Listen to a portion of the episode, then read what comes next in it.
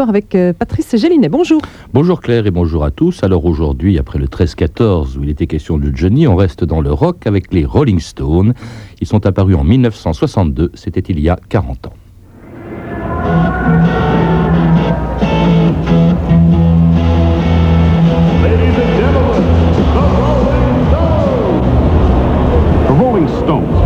Landed here in New York for their second U.S. tour. I'm a fan of the Rolling Stones for many years.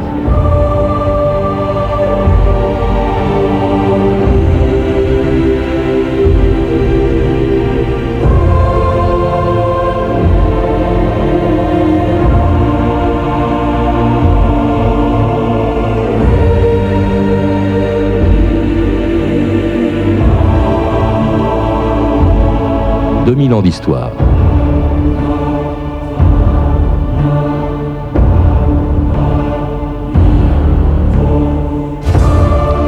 Ils étaient cinq, un chanteur, deux guitaristes, un bassiste et un batteur. Ils s'appelaient Mick Jagger, Keith Richard, Brian Jones, Bill Wyman et Charlie Watts. Dans l'histoire du rock, aucun groupe n'a déchaîné autant de passion, renversé autant de tabous, ni provoqué autant de scandales que les Rolling Stones. Un mélange détonnant de drogue, de sexe, d'amour et de provocation qui, il y a 40 ans, a ébranlé une société anglaise encore prisonnière des vieux principes de la morale victorienne.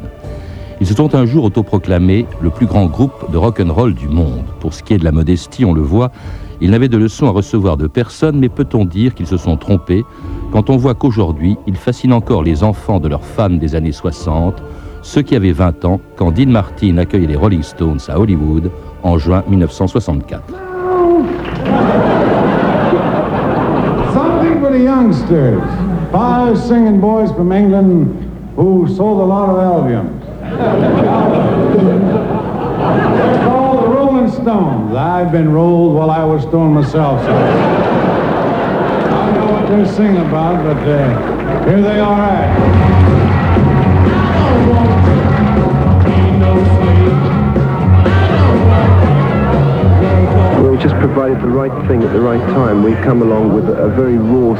Nous sommes arrivés au bon moment avec le bon produit. Nous avons sorti une musique très brute, alors que tout le reste était plutôt douceâtre. L'ambiance était devenue plus dure et nous faisions une musique qui reflétait cet état d'esprit.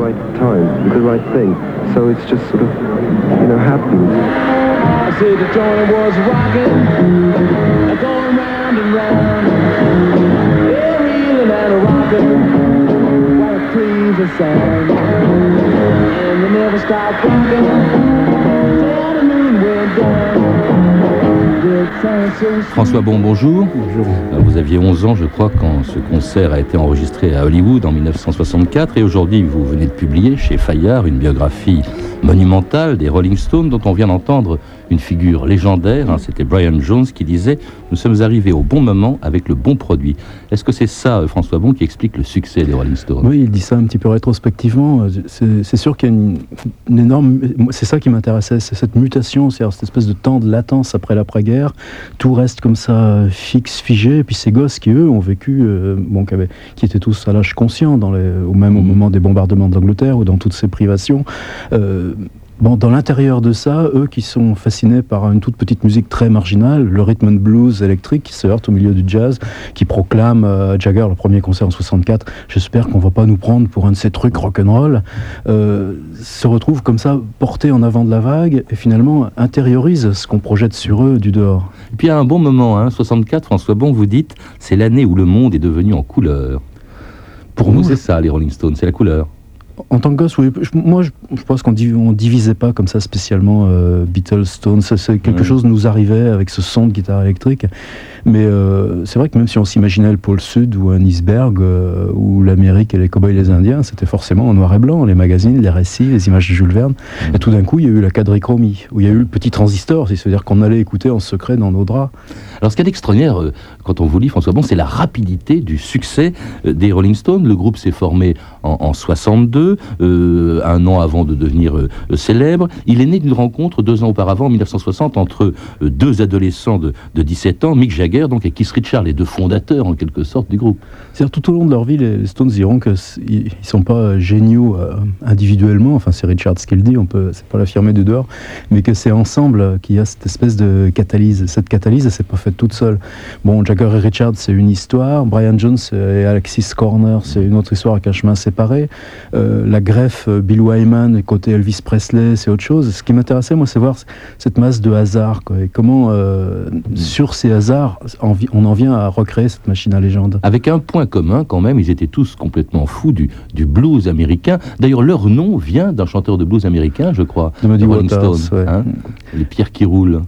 Oui, c'est assez rigolo d'ailleurs cette première audition que Brian Jones, euh, jaloux que Mick Jagger soit embauché comme chanteur d'Alexis Corner, qui était un mm. petit peu le grand père à l'époque de la, de la scène blues londonienne, euh, fait passer une petite annonce pour euh, recruter des musiciens pour un groupe rhythm and blues et euh, personne vient sauf un gars, un bon employé de bureau qui jouait du boogie woogie sur du piano. C'est pas du tout ce que cherchait Brian Jones, c'est Ian Stewart.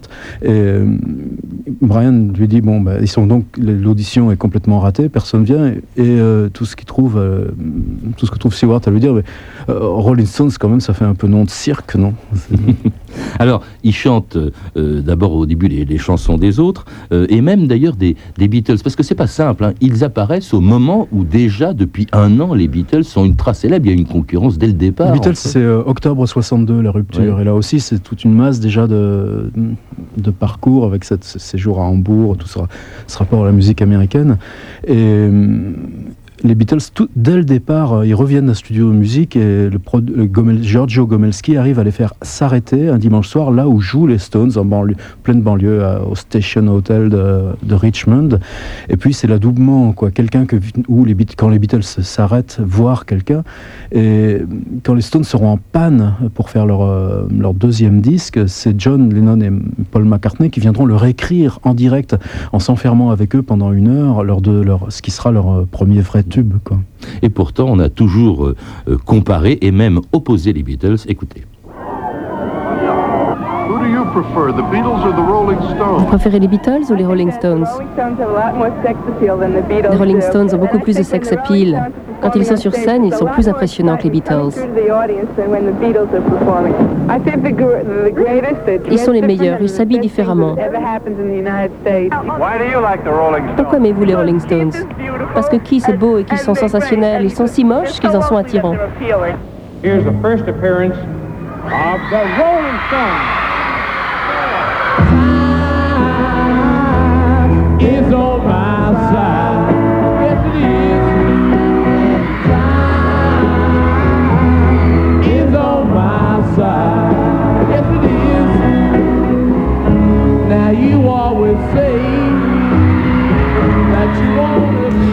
C'était Time is on my side, enregistré en, 64, François Bon, l'année des Beatles et des Rolling Stones, les gentils Beatles et les méchants Stones. Ça, en temps, le cliché tout petit milieu londonien vit euh, de façon très resserrée. Euh, bon, ils sont tout le temps les uns sur les autres, tout le temps dans, le même pub. Euh, même en 67, cette fameuse perquisition chez, chez Keith Richards, les flics attendent que George Harrison s'en aille pour faire la perquisition. Donc, en grande partie, ce truc-là, je crois qu'il est largement fabriqué. C'est-à-dire, est, fabriqué par un, personnage, Andrew Lou Goldham, qui est un jeune type qui a le même âge qu'eux, qui a aussi une histoire très singulière, qui, qui est est embauché par Brian Epstein pour en gros organiser les concerts des Beatles.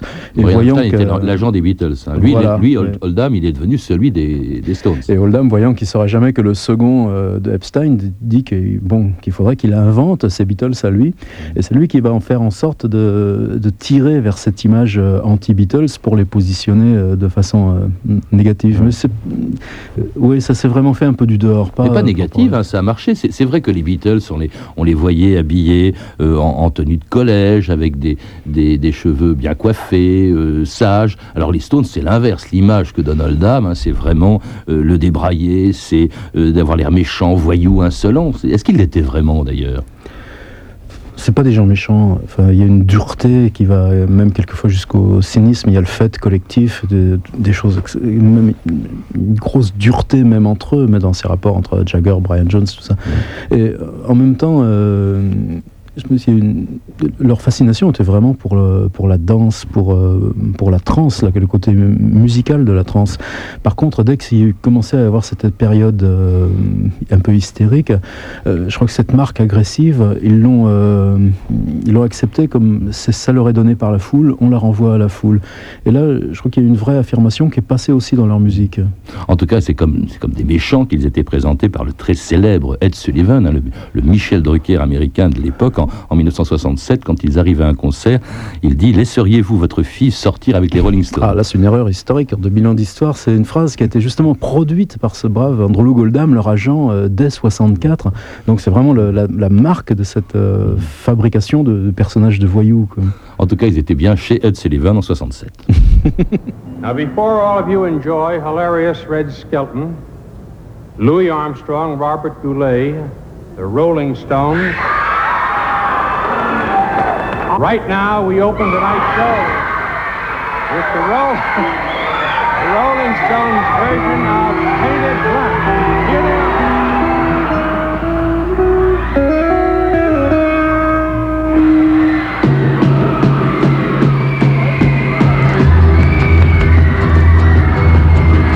I see my riddle and I want it painted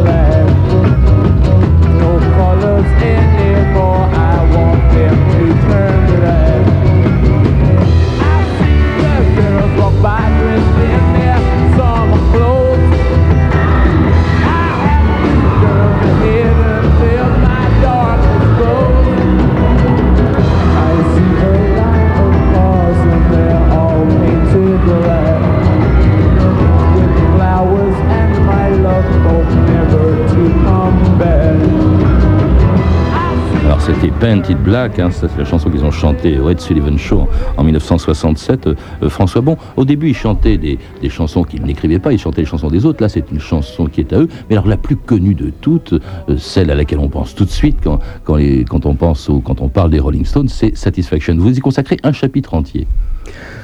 Oui, parce que bon, mon boulot, c'était de regarder comme ça toutes ces petites marches d'escalier. Quoi. Et comme euh, c'est des gens qui se fréquentent finalement euh, très peu euh, en dehors des concerts, ils ont une vie, il y a une telle intensité qui, dès 63, avec ces tournées complètement épuisantes, avec cette pression qu'il y a sur eux, que dès qu'ils ont un moment libre, chacun s'enferme dans sa coquille.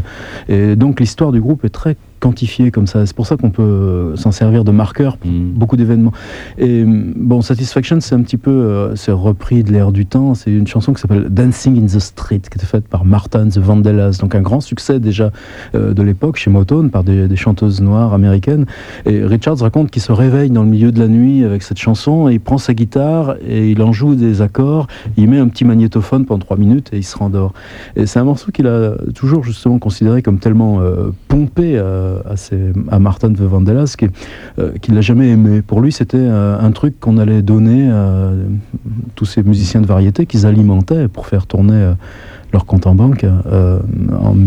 Et donc le groupe l'a enregistré comme une maquette qui n'était pas pour eux. Et c'est seulement un petit peu par hasard, comme ça, qu'on C'est bien de suivre comment eux-mêmes s'inventent musiciens. Mais, mais qu'est-ce qui fait, pour ce qui nous concerne, nous, pourquoi est-ce qu'on pense à Satisfaction tout de suite? Qu'est-ce qui fait de ce titre le titre le plus célèbre de tout ce que les Rolling Stones ont pu chanter? Si on, Ça s'est pris du côté euh, de la réception. C'est vrai qu'il y a toujours, dès lors qu'il y a un mouvement comme ça, et on a toujours l'impression que des, des symboles se, se, se, cristallisent ou se fixent. Euh, pour nous, enfin euh, pour ceux de mon âge, c'est bon, euh, c'est pas plus important que Jumping Jack Flash plus tard ou que euh, Street Fighting Man pour la période 68 ou euh, par contre ce mot satisfaction cette, cette espèce de, proclamation sexuelle quoi jetée alors que nous à l'époque on avait encore euh, collège d'enseignement général filles collège d'enseignement général garçon ça fusionne. Mais oui moi c'était quand je suis rentré en c'était quand je suis rentré en quatrième c'était la rentrée de septembre 65 donc la mixité euh, dans la, dans l'adolescence dans les collèges c'est exactement ça. Donc je pense cette espèce de de provocation sexuelle, bon, évidemment, devient facilement un symbole. Et puis c'était l'année 65, donc de Satisfaction, euh, qui, qui, marque hein, les esprits dès, dès, les premières notes, dès l'introduction euh, écrite par Keith Richard, une phrase donc répétitive qui a marqué les esprits, donc tout le monde se souvient.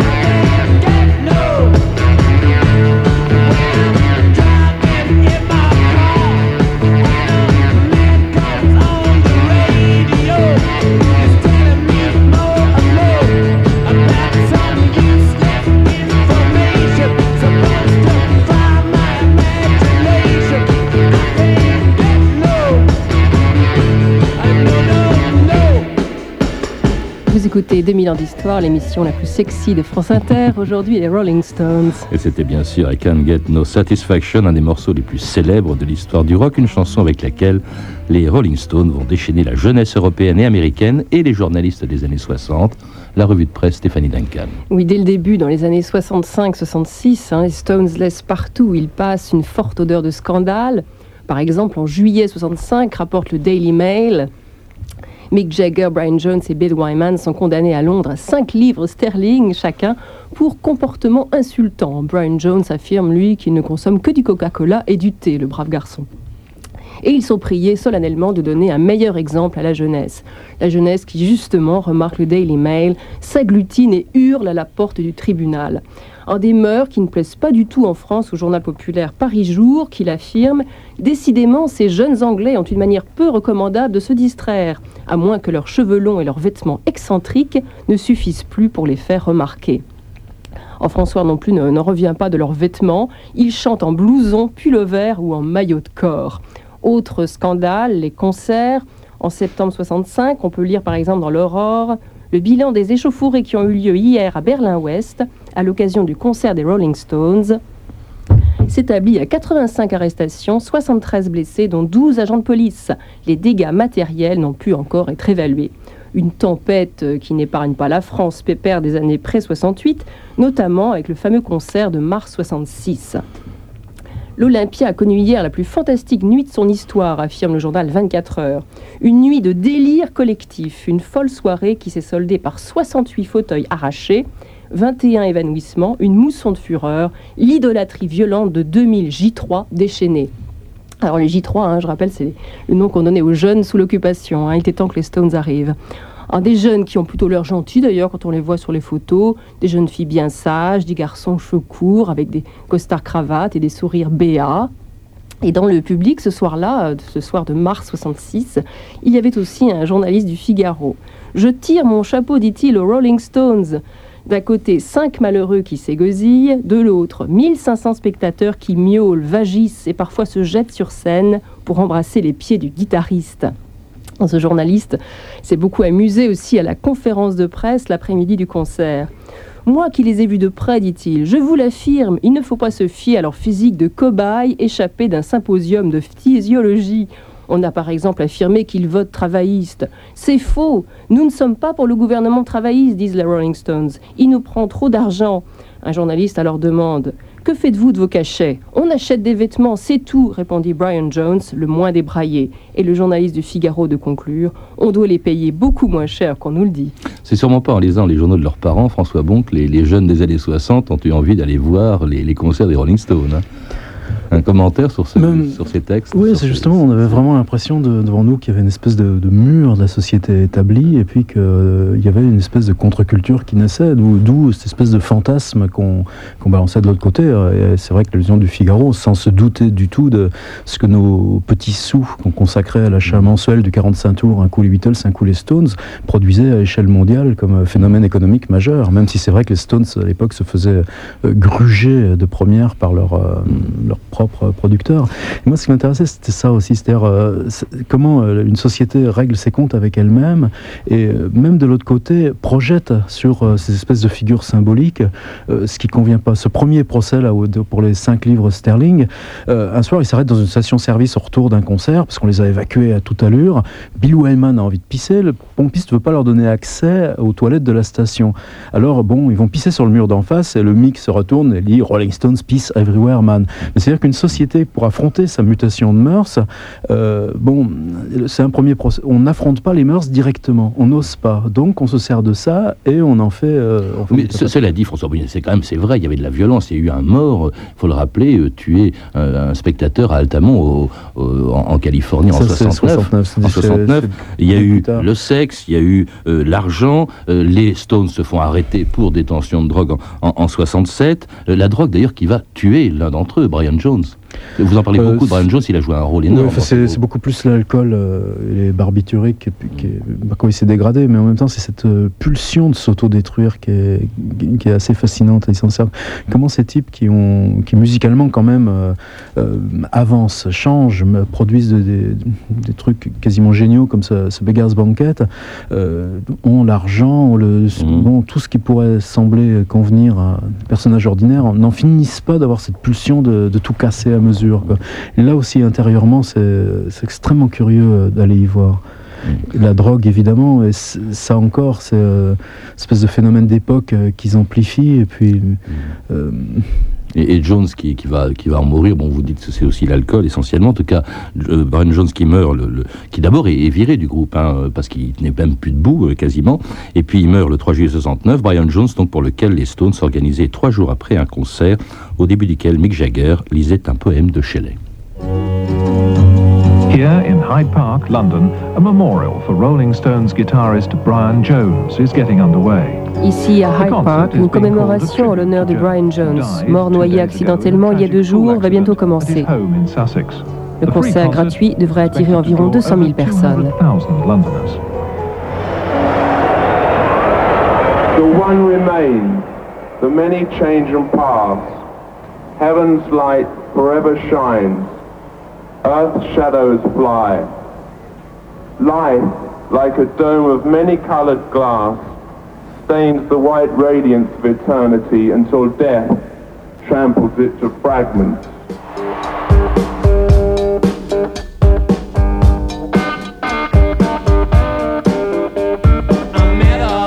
Gentle ballroom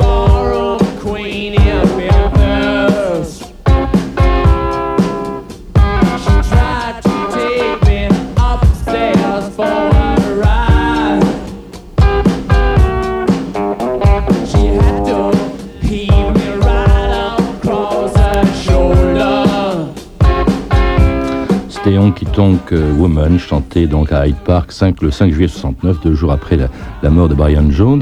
Euh, Jones qui sera remplacé par euh, Mick Taylor, par euh, lui-même par Ronnie Woods plus tard. On a l'impression que c'était une bande de copains très soudés qui le sont restés, hein, François. Bon, c'est ça aussi, ils ne sont pas séparés, c'est quand même assez unique dans l'histoire du, du rock. oui, et en même temps, ils se fréquentent quatre mois tous les trois ans, donc c'est une espèce comme ça de, de jeu continu. Il y a une relation très fusionnelle au départ qui concerne pas seulement. Euh, bon, il y a euh, une espèce de personnalité quand même excessive de Richards qui, qui se greffe comme ça sur les autres. Donc il y a une espèce de, duo avec euh, Jagger qui se crée très très tôt, quoi, hein, qui se met en avant, qui est brillant, qui bouge, puis l'autre qui est derrière, mutique, puis que finalement euh, celui qui porte le rythme. Ensuite, c'est plutôt la relation Jones-Richards qui est, qui est l'appui collectif. Puis se greffe là-dessus ce type qui est un grand silencieux, fils de. Euh, trop le personnage que son père livrait des colis pour la British Railway son rêve, son rêve de gamin c'était un banjo et pour son anniversaire des 10 ans on lui offre le banjo et il a, trois semaines après euh, il, euh, il démonte tout le, monde, le manche les cordes pour taper dessus parce qu'il dit que quand il cogne sur son banjo ça lui réveille le, bruit des bombes pendant la guerre c'est ce batteur Charlie Watts qui, qui, qui forme, qui, qui forge le son avec Keith Richards Cela dit, ils se produisent encore aujourd'hui. Ils ont maintenant euh, 60 ans. Ils étaient tous nés à peu près à la même époque. Ce qui est extra- est extraordinaire, vraiment, on a rarement vu ça. Et le succès, au fond, qu'est-ce qui explique que euh, 40 ans après, euh, après 62, eh ben, on les écoute encore Les enfants de ceux qui les, qui les aimaient beaucoup dans les années 60 les écoutent. Comment, comment expliquer ça, euh, François Beau Ouais, on se pose pas la question pour Julien Gracq ou- Claude Simon, enfin qu'un musicien ait comme ait pour fonction jusqu'au bout de jouer de sa musique. euh, moi, j'y vois rien de mal. Keith Richards dit j'ai joué avec Muddy Waters six mois avant sa mort. Il a jamais été si bon. Quoi. Mhm. Il a récemment enregistré un duo avec John Lee Hooker quelques semaines avant la mort de John Lee Hooker. C'est Crawling King Snake, c'est magnifique. Donc euh, tant mieux. En plus, bon, concrètement, quand ils essayent de faire des choses tout seuls, ils n'y arrivent pas. Quand ils se retrouvent, là, je crois qu'il y a une- peut-être tout simplement le euh, vérifier qu'on est encore euh, capable d'être sur scène et que honorer la musique, parce que finalement, je suis même pas sûr qu'ils aient autant besoin de sous que ça, même si Mhm. ils lâchent pas le. Évidemment, ça fait, ça leur fait Ils sont pas, pas mal, démodés, selon vous? Ils sont pas démodés aujourd'hui, 40 ans après Je fonctionne pas aux histoires de mode, c'est pas, c'est pas important. Je crois c'est euh, quand on enregistre, ce qu'ils ont joué à Paris à l'Olympia il y a trois ans, ils sont venus, ils ont fait un concert acoustique. Il y avait une, je pense de leur part une véritable explication. Quoi, c'est pas une mode. Plus, ce qui est bizarre, c'est non, c'est pas voilà, c'est pas comme ça qu'il faut poser la question. Euh, il y a une espèce d'incarnation symbolique. Bon, ces chansons là, comme Jumping Jack Flash, comme Satisfaction, et euh, eux, je sais pas, continuent d'être les porteurs de cette espèce de mythe le revisiter. En fait, on revisite toujours la, la même figure d'adolescence. hein. Merci euh, François Bon. On se quitte bien sûr avec les Rolling Stones, euh, enregistrés en, en 1989, quand Pete Townsend, euh, le guitariste des Who, leur remettait un prix pour les 25 ans de leur carrière. Il y a d'immenses artistes ce soir. Mais pour moi, les Stones restent les plus grands. Epitomise British rock for me. Ils incarnent And le rock even though anglais. Et bien qu'ils friends, soient tous devenus mes amis, je suis resté leur fan. I must say, I'm very proud to work with this group of musicians for 25 Je suis years. fier de travailler avec ce groupe depuis 25 ans. Au nom des Rolling Stones, je vous remercie pour ce prix. I'd like to thank you very much for this award.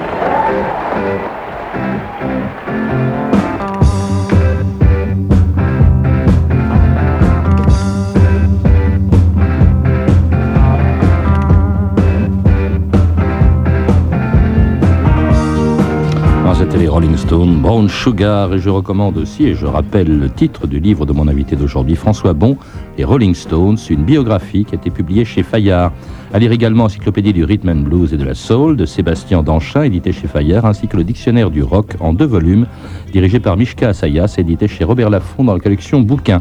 Nous avons tiré de nombreuses archives d'un film formidable, disponible en cassette vidéo, intitulé 25 x 5, The Continuing Adventures of the Rolling Stone, euh, l'aventure continue des Rolling Stones, que nous a gentiment prêté Jean-François Néolier, qui est technicien à Radio France. Enfin, aujourd'hui sort chez Virgin, bien sûr, Fortilix, une compilation des grands tubes des Rolling Stones. C'était 2000 ans d'histoire. Merci à Philippe Duclos et Sandrine Laurent, Violaine Ballet et Virginie Bloch-Lenné. Les archives INA étaient de Claire Tesser et Sandra Escamez, la revue de texte de Stéphanie Duncan, une réalisation de Anne Une émission de Patrice Gélinet. Demain, dans 2000 ans d'histoire, un des épisodes les plus sombres de la Révolution française, la mort de la princesse de Lamballe, une confidente de Marie-Antoinette, victime des massacres de septembre en 1792. Mais tout de suite,